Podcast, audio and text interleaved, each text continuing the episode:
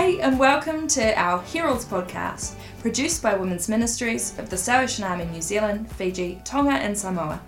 I'm your host, Rosie Keane, from the Territorial Women's Ministries Department. Join us each episode to hear the courageous stories of Wahine Toa, mighty women, to spur you on in your mission with Jesus Christ in the everyday. Psalm 68:11 says, "The Lord announces the word, and the women who proclaim the good news are a mighty army." We are those women, and we are that army. We're so, so honoured and blessed to have with us uh, Kiwi treasure and national favourite, Commissioner Janine Donaldson, who's currently at IHQ in London um, and is coming back and is on our episode today. So, welcome, Janine. Thank you, Rosie. That's a lovely, lovely, generous welcome. Thank you. I'm really honoured to be here. We're so excited to have you. We know you're so busy and you're only here until another, is it another four days? Yes. So thank you for spending this time. Joy, no problem at all. So when you return back to London, Mm-hmm. tell us what is the role that you're currently in at international headquarters? Well, I'm working in the South Pacific East Asia zone, which is this zone, so incorporates all the countries around this area, you know, going right up to Korea and Japan and the Philippines, Taiwan, Australia, New Zealand. Um, and so I represent the woman, women's ministries. So I'm interested in what the challenges are for women, what are the celebrations. But I also work with the International Secretary. Um, we go around together, we do reviews every three years, we do support visits. And there I also get opportunities to uh, listen to women's stories. Uh, I've just come from a camp in Myanmar with 198 ladies. So I've got these amazing opportunities uh, to just be amongst women and uh, listen to their stories and pray with them and journey alongside them. And it's just an incredible blessing. That's so I get much more out of it than ever I give. Yeah. I love what you said. Um, you represent the woman. So what does that mean for you? I mean, that's how many countries? Thirteen. It's about, it's, well, with Australia coming down, it'll be 10. 10 countries of how many thousands of women, how do you find um, the time or the resources to hear those stories in a way that is effective for your role to represent them well at international headquarters? I think it's you know keeping connected with women and asking them to tell these stories, however that is through email, through reports, and it really does come down to when you visit. When you visit, being intentional about hearing about what women are doing, meeting them, going to their places. Uh, I an opportunity in Singapore where uh, about six corps joined together to bring uh, women uh, from their corps, women involved in community ministries, and they could tell us their story, what they were doing, what the challenges were for them, what we could pray for them. That was really exciting.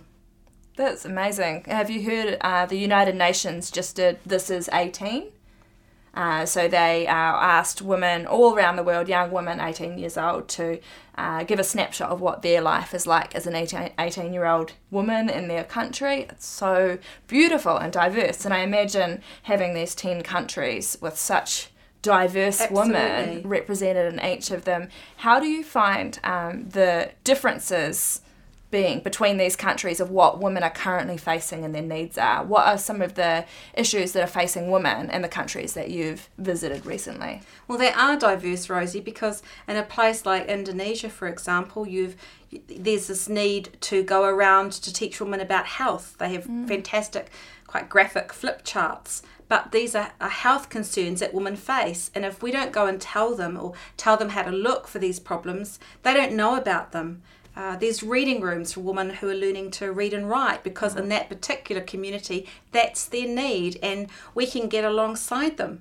Uh, as they're coming to us, we get alongside them, and it's it's like vital and crucial work amongst women of the world. Then, of course, you have countries where we are more favoured with money, um, and yet some of our, our problems are the same: domestic violence, anti-human trafficking. Those are actually quite big problems in this part of the world.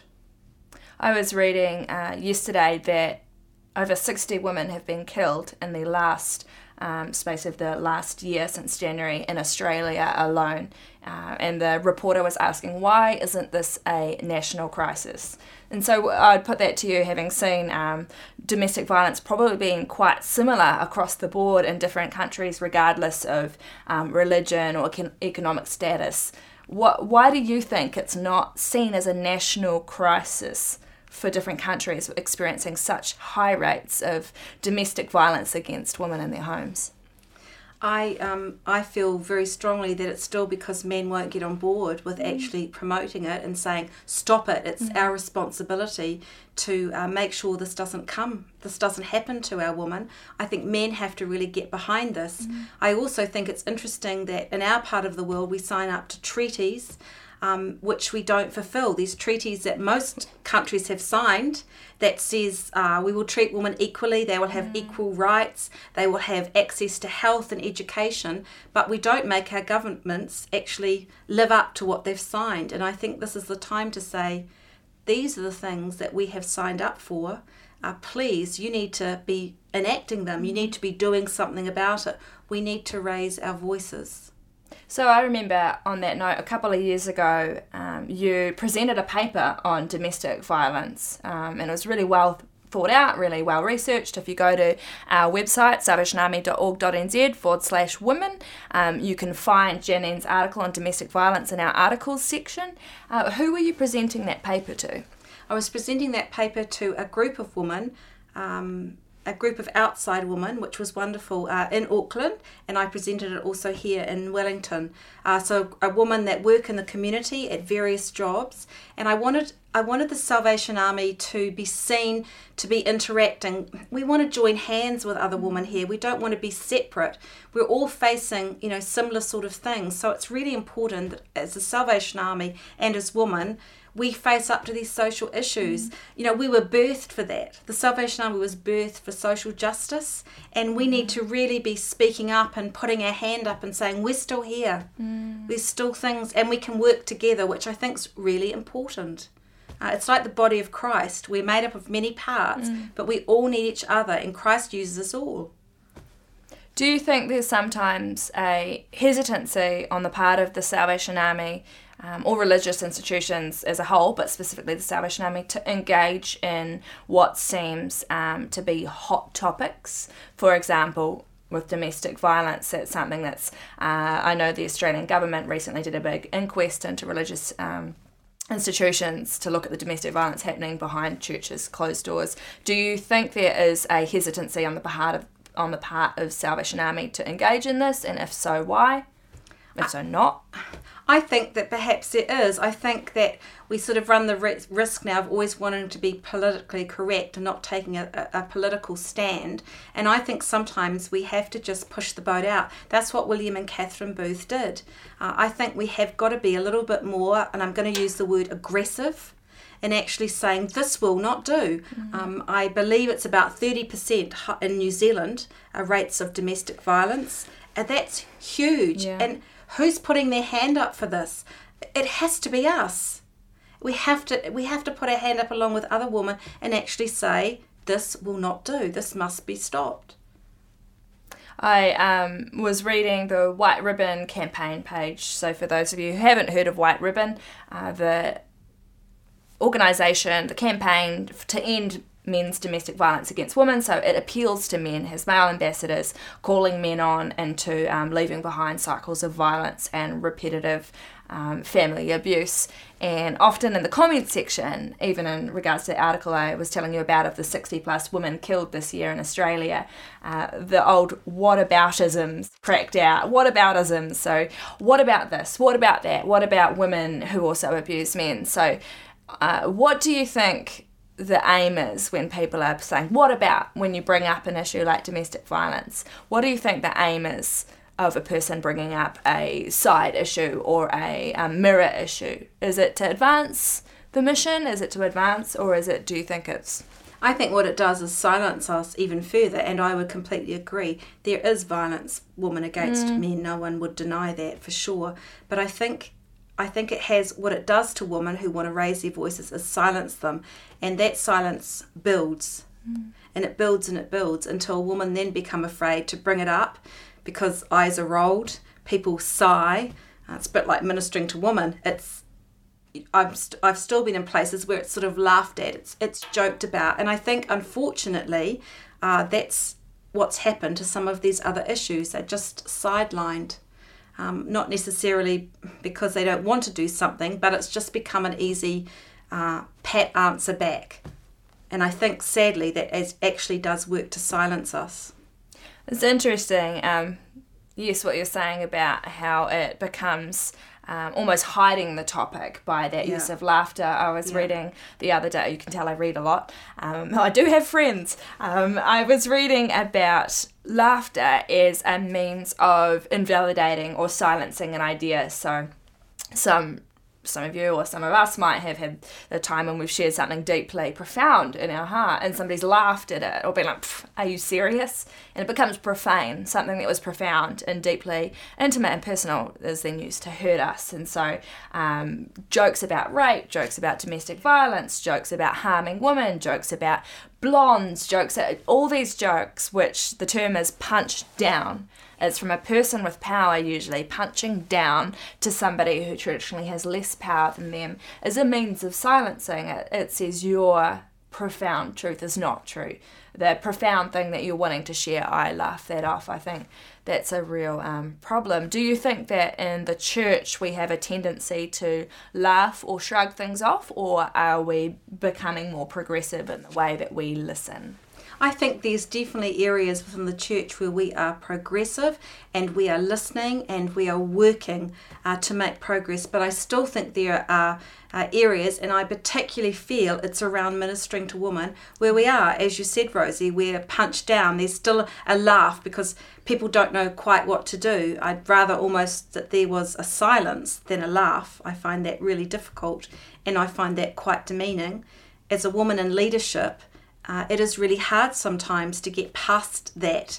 Or uh, I'm in a position sometimes where I feel if I bring a topic up, um, everyone's just going to kind of, you know, look away mm-hmm. or roll their eyes because um, I'm addressing the topic again. I would love for someone to say, actually, that's really important. How can we join together? How can we put our voice to the voices of women to make a stand against that?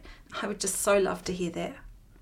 It's really interesting. Um, we've been talking earlier today uh, about the idea of silence building. You said that silence builds for women. Yeah. Um, and I have been thinking lately about the power of silencing someone versus uh, the collective shout of joining our voices together, and how, as I was saying about um, the Little Mermaid and how she had to give up her voice in order to achieve her dreams and her man. Uh, and sirens in mythological kind of stories were the mermaids that sat on the rocks and they would wreck shipwreck men by using their voices and actually there's these terrible parallels with the way that um, religious teachings and especially christian teachings can portray a woman's voice i mean those popular verses of oh, I'd rather live on the roof than um, have a nag for a wife, or listening to um, a woman's voice is what got us into sin in the first place because of Eve in the garden. Well, no, it was listening to a serpent's voice, um, and there was silence on Adam's behalf. So, silence and voice are so key and um, essential. How do you find in these positions of power where people are seeking to silence your voice, how do you push through with Janine's? You know her thrust of the holy spirit the voice god's given you. What is what are some of your tools or coping mechanisms to maintain that voice in the face of opposition?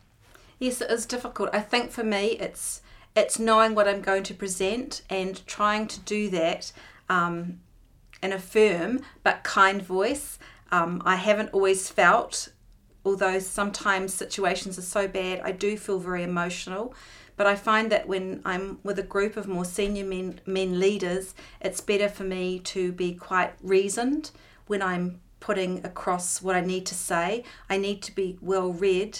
I need to be thoroughly prayed over and with a God given confidence um, that He will help me and that I won't be silenced because that for me is my biggest thing.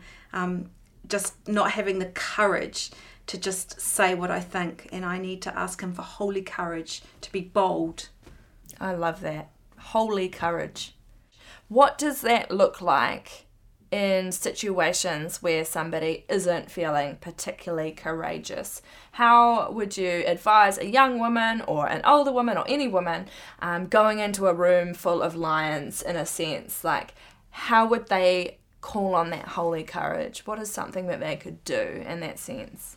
I think it's it's a real prayer as you go in. Sometimes you haven't even got a chance to pray that prayer outside of the room before you go in. You just find yourself thrust in it. So you just send up the prayer. The Lord hears it, and just trust Him to fill your mouth with what He wants you to say.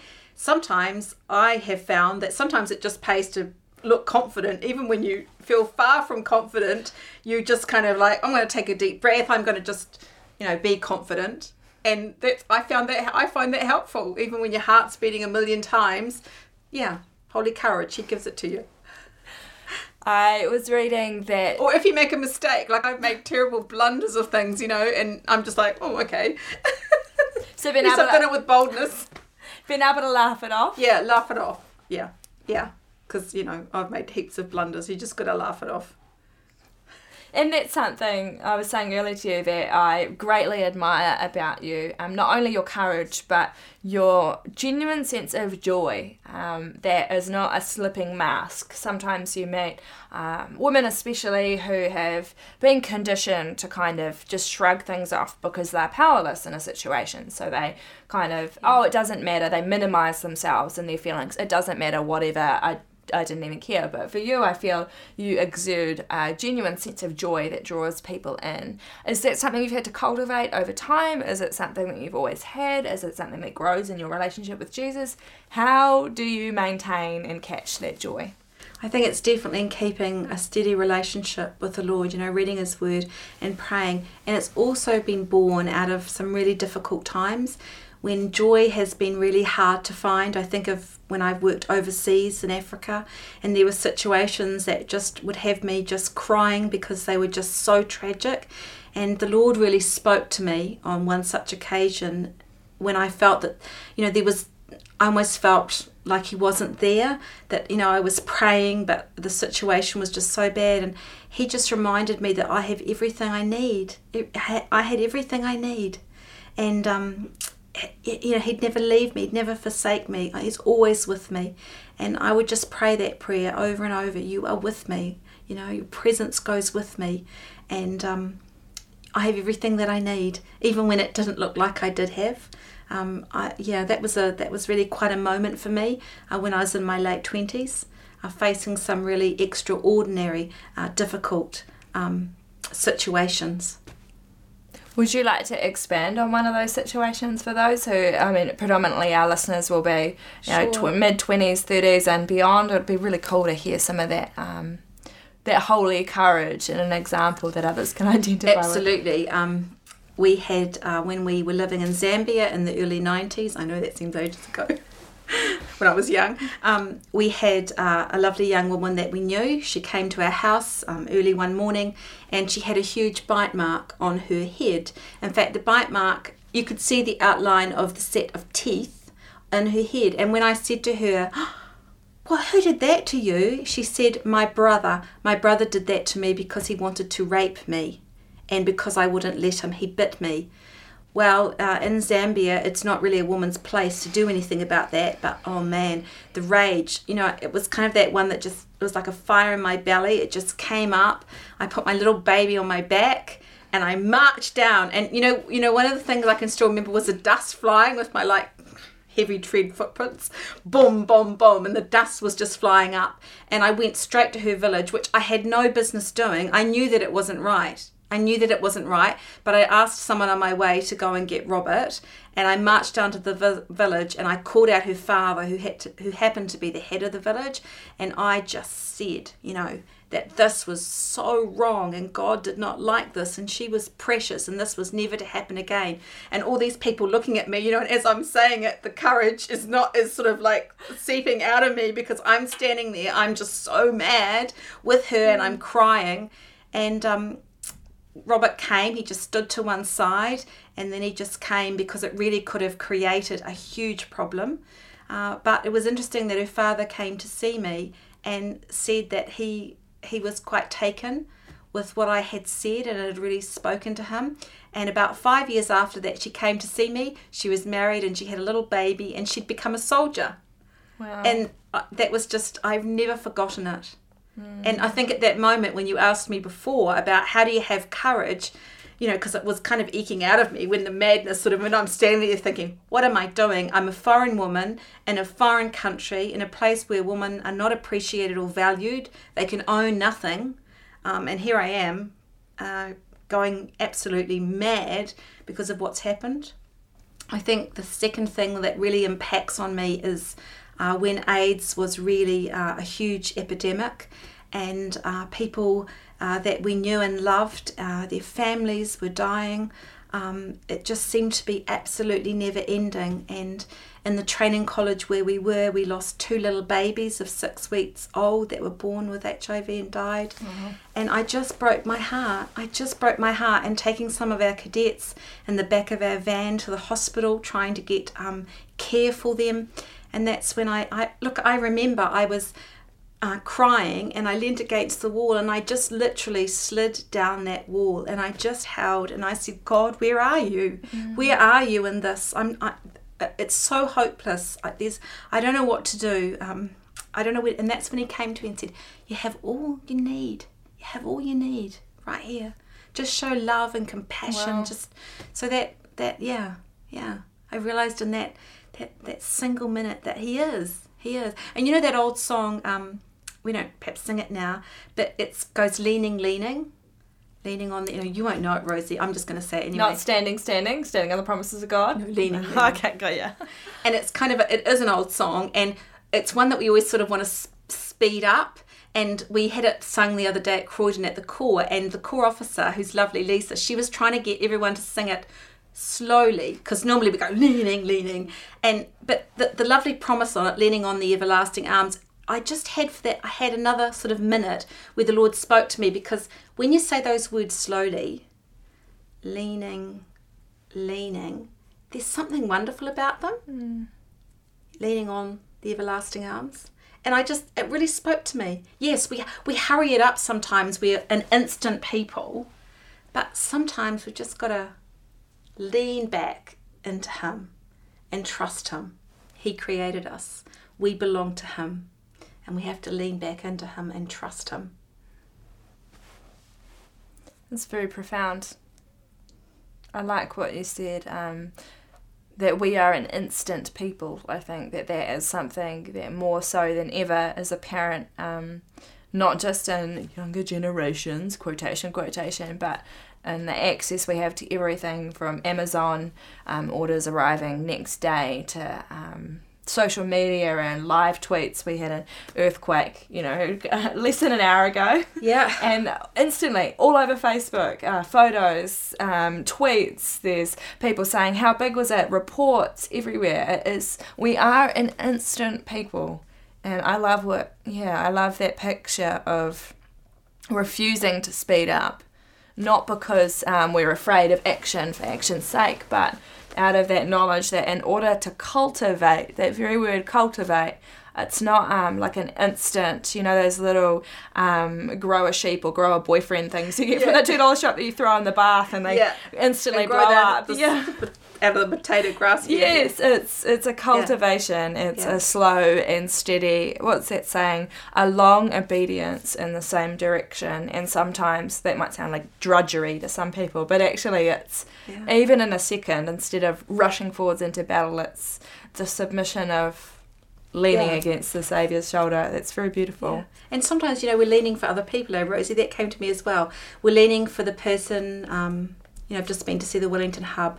I'm leaning for all the men and women that are there that are seeking help for addictions. I'm leaning against Christ for the woman that's come and whose husband's an alcoholic and who's got a child that's got serious health problems.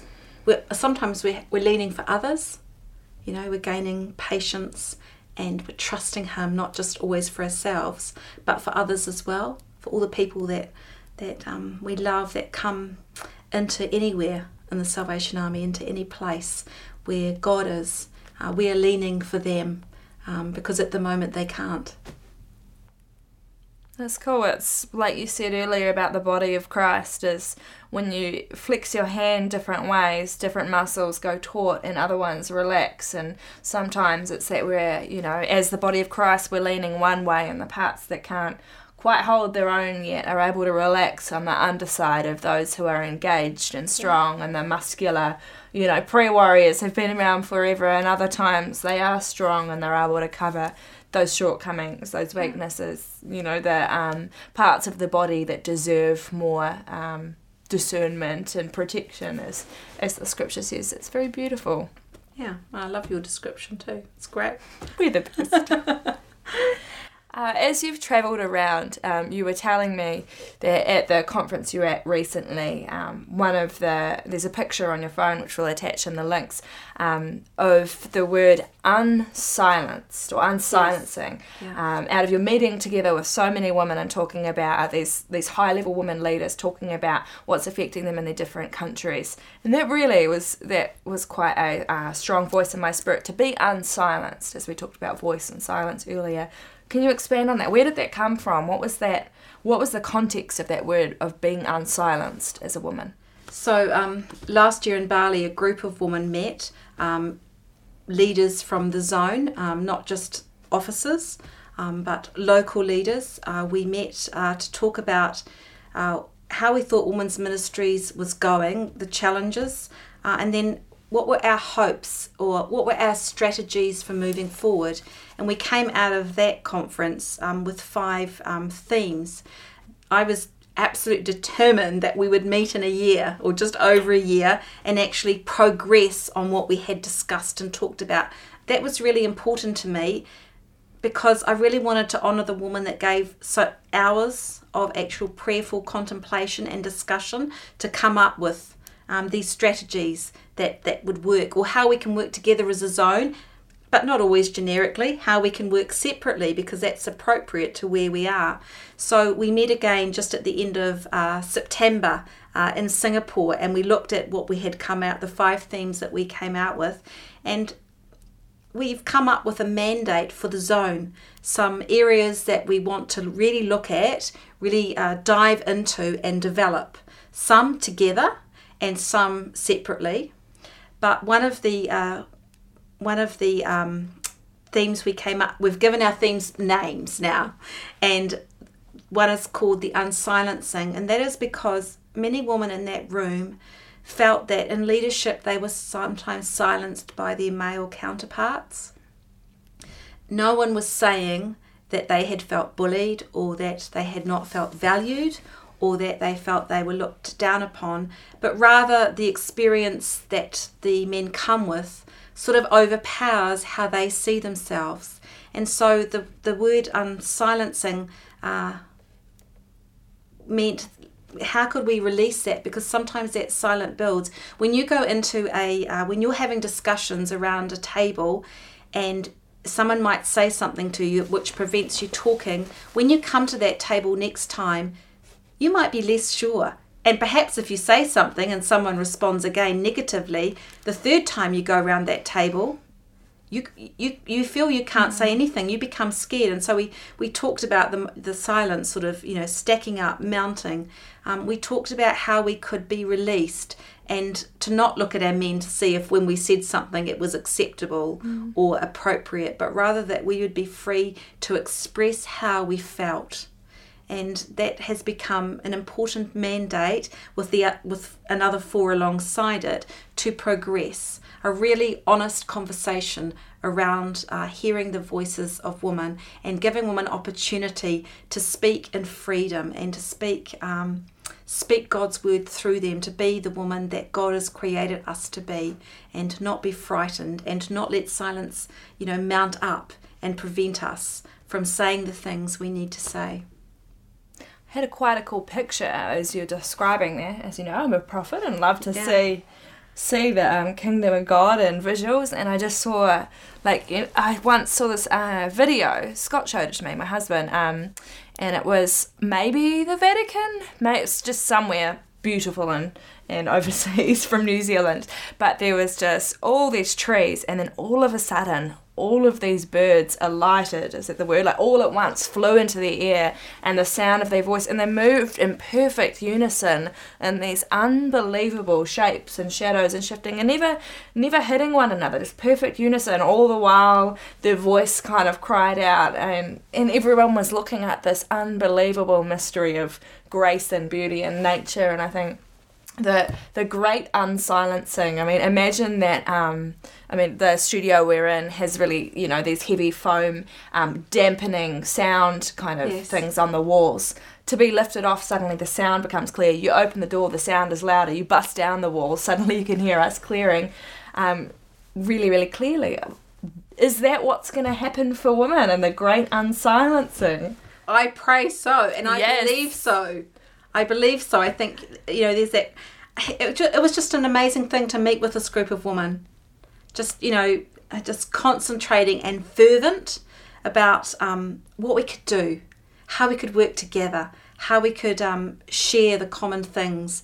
Um, you know that prevent women from speaking, um, and also it became very personal it became personal to us as we shared different ways that had enacted out for us you know just because of a look or a you know um, from a from a man. I think too we need to take responsibility too for when we go into things to know um, to read more to know what we're presenting. You know that's really important too. But again i think if we're unsilenced we will get confidence to do that. Confidence to feel we can research more and uh, we can add more to that conversation. I think that comes, yeah, with just a bit more confidence. That reminds me a lot of um, my family. Uh, we're all quite extreme extroverts. Um, so my father, my mother, and I, when we get together, it's it's not the beautiful birds in the sky. It's vultures, you know, just we in a wonderful way. We just do not stop talking. My husband Scott is quite introverted and respectful, and so he'll come into these um, social situations, and um, I'll say, "Why didn't you talk more?" He's like, "I couldn't get a word in." So I've tried to adapt as time goes on. So now in the middle of us all kind of talking over one another, I'll say. Scott, what do you think?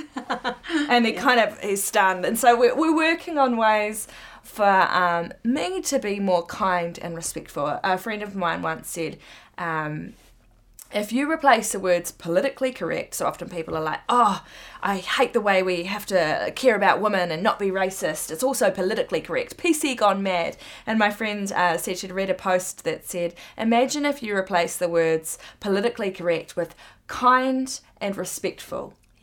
I hate the way we have to be so kind and respectful of women and other races. I mean, suddenly it becomes it takes on a new um, pertinence that we're called to be more than kind and respectful. We're we're called to be like Christ. And so instead of telling my husband he needs to rough and tumble and spill some blood, which is originally what I'd tried saying in the first couple of years of our marriage, why can't you be more like us?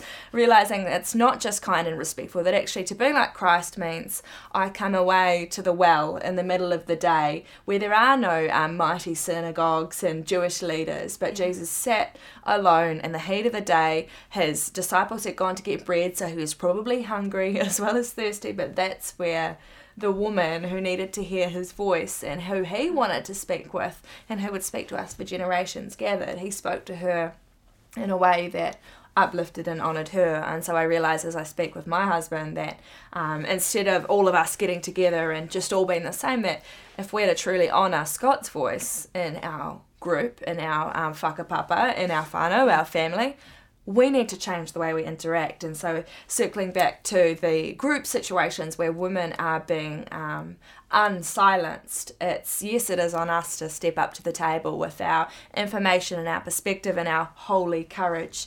Uh, But it's also up to the group to decide it's not just spill some blood, join the fight, rough and tumble, but actually we want to be like Jesus to meet you where you are, to make sure you have all you need to be heard and unsilenced also because your voice is important. It is, and I think we always have to be careful with power. You know, when we're given power, we're asked to hold it lightly. I think we need to remember that, and to, uh, you know, those around the table, I think, and men can do this easily, just to include women, to, to make sure that a voice is heard if it's someone that's never added to the discussion, ask them. Or maybe if you think you're going to surprise them, ask them prior to the meeting. Say, I'm interested in what you have to say um, because um, men are good men, godly men. They want to do what's right. And I, I celebrate that and I really believe that. And the body of Christ will benefit when we are kind and respectful to I love those words. the opposite Yeah. sex. Thank It's you, holy James living. Williams. It's It is- holy living. It's holy living in the everyday. Um, and that's what we're called to do. It's what the general has called us to do, the new general. Um, that is, yeah, holy living. How we how we interact, how we speak. It doesn't mean that we can't get bold. There's things we need to be bold about, but kind and respectful. I, I like that. So we've talked about um, holy courage. So even when we don't have um, the means to an end within ourselves, crying out to God and and leaning into His power and to um, what He says. Um, we've talked about holy living, so being kind and respectful, um, making space for others who don't think or act or look like us to hear their voices and make sure that um, they are seen and valued um, as we are valuable in God's eyes. And then um, I love that idea of holding power lightly. My mum told me a story that she was um, driving home once and holding the steering wheel. God said, Hold it lightly, hold everything lightly. So, not um, casually or flippantly, but yeah, the idea of we need to let go of the things that define us or these power controls. So, that third one, holy power. What does it look like to have holy power, a power redeemed or in the hands of God, to hold it lightly? What is holy power to you? It's servanthood. We follow a servant God, and to hold power lightly is to continue to be a servant to others, to not always think of yourself first, but to think of others, uh, and to be grateful for that service which is rendered to you. But it's never to forget that Christ died for us all. He knows all of us by name. He saw us all being formed. We're all um, a blessing to Him and a joy and a gift. Um, so it's servanthood. That's what it is to me.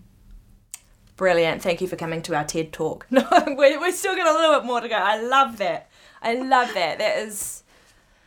I often think about the phrase servant leader and how that's employed a little bit disingenuously sometimes by people who are like, I'm a servant leader. I'm a servant leader. And I think one gets prioritized over the other.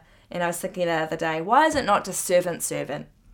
Servant, servant. Remove the leader because if we have servant, servanting, then surely what it is that emanates out of us, the bread we're baking in our spirits as we servant servant, will be enough to lead people to Jesus. Uh, we need to abandon servant leader in a sense because it's too tempting to hold that power too tightly unless we can make it servant, holy power leader, which comes back to servant again. I like that a lot.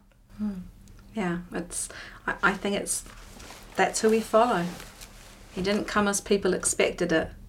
Um, he died in the most horrible way, uh, and he always showed a servant heart. Um, and I, I, that's who we're called to follow. I don't. I don't think it's it's difficult. I think. Um, praise the Lord, He's made it easy to know Him, um, easy to follow Him, and that's what we're called to do. And um, our mission and ministry, which I see as, as two different things, you know. Our mission is to save souls. It's the same mission He gave His disciples, you know. Go and tell the world about me. That's all of our mission. None of us is excluded from that mission. It's, it's, it's the invitation to all of us.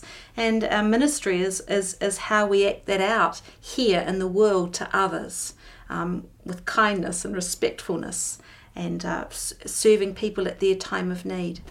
And we need both. We And we're all called to do it. And I think it's wrapped around servant. Mm. So mission is kind of the destination, and our ministry is the way that we wind to get there. And the mission is not heaven per se. You know, the mission is to see every soul saved, to see every person Amen. who would to come to God. And our ministry is the way that we kind of collect people along that bus route. Yeah. Um, Yeah. Someone was telling me uh, yesterday that they, um, when they were 16 in a really poor driver that they were the one who was asked to go and pick up all the older people from uh, for the home league um, yeah. and they would kind of hoon around in their car like wildly picking yeah. these nanas up. And I thought that was really cool. What a cool picture of you know doing the route needed to get to the mission which is that everyone would know Jesus Christ. Amen. And we're all called to that. We are and that's all I, you know, that's like it. We're all called. He's called us all. We're called to, you know. I think of that when uh, when he's when Jesus says, "Now go and tell." Um, to his disciples in Acts 1 it says you know you wait here and you'll receive power and then you'll go to the ends of the earth um, and Mary received that same and yet personal commission go and tell of what you've seen I mean here is somebody that is a woman through and through. And Jesus has said, you know what? Hey, Mary, he identifies her by her name, just Mary, now go and tell. Do not hold on to me, my t- you know, go and tell. And I wonder if sometimes I need to hear that. Stop holding on to me. Go and, in, like, not let Jesus go, but sometimes we can gather with the holy huddle and not want to let Jesus go and go and tell. Because he's yeah. always with us. He journeys with us out there, but it can be scary to kind of disengage from the mothership of um, the the same people that we gather with all the time and actually go and find the ones who um, don't have the friends, they don't have the connections, they don't look like us, they don't talk nice, they're not sharing good Facebook memes, you know, like yeah, and I would agree with that, Rosie. It's it is scary, and I know it. And um, for quite a few now years, I've had to make that my prayer, Lord. You know, put me beside someone I can share my faith with, because it is actually a scary thing. Sometimes it's easier to give a food parcel, you know, and you you give that out of you know kindness and wanting to help than it is sharing you know about god and we have to you know we really have to push ourselves out there we have to really ask him to put people in our path because I actually think it worries me that I'll stand before him and he'll say, "Well, how many people have you brought to Jesus?" I, you know, that I, I think about that, you know, and I, I don't want to say, well, not really anybody, but I've done all this, you know. To me, that's a because it is his his mandate to us. Go and tell the world about me. That's the mission, um, for no one to be lost, for all to know him, and we have a lot of work to do.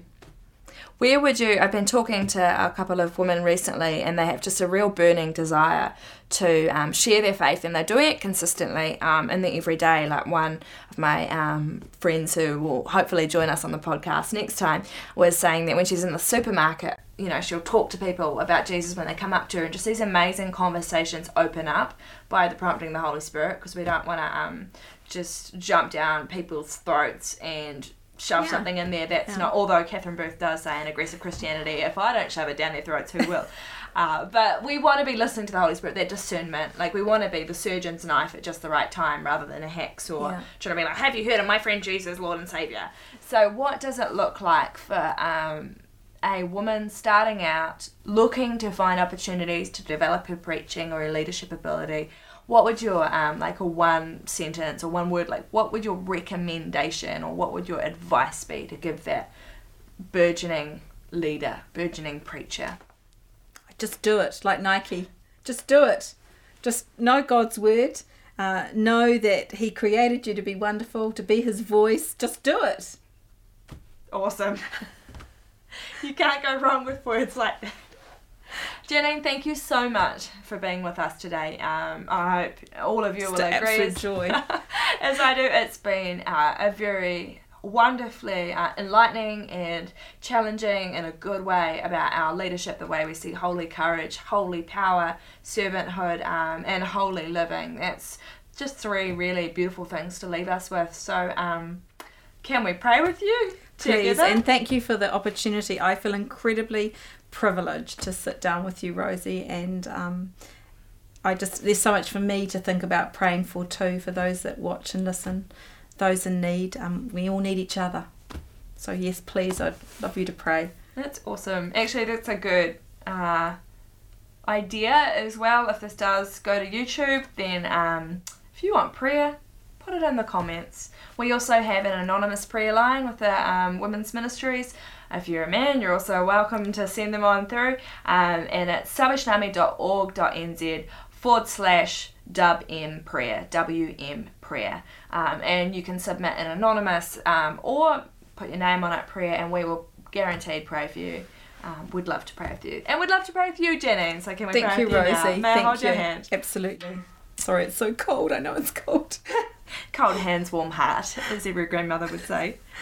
Uh, Jesus, Holy Spirit, Creator God, we thank you that you are three in one, that you are the ultimate expression of giving and common living community, um, that you are continually giving up um, your rights and your place and your power to serve one another in this just beautiful eternal dance of love aflame. And so I just bless Janine. I don't even need to um, say that I pray blessing, I just bless her because you say we have that power. I bless Janine, her leadership, um, her fortitude, her foresight.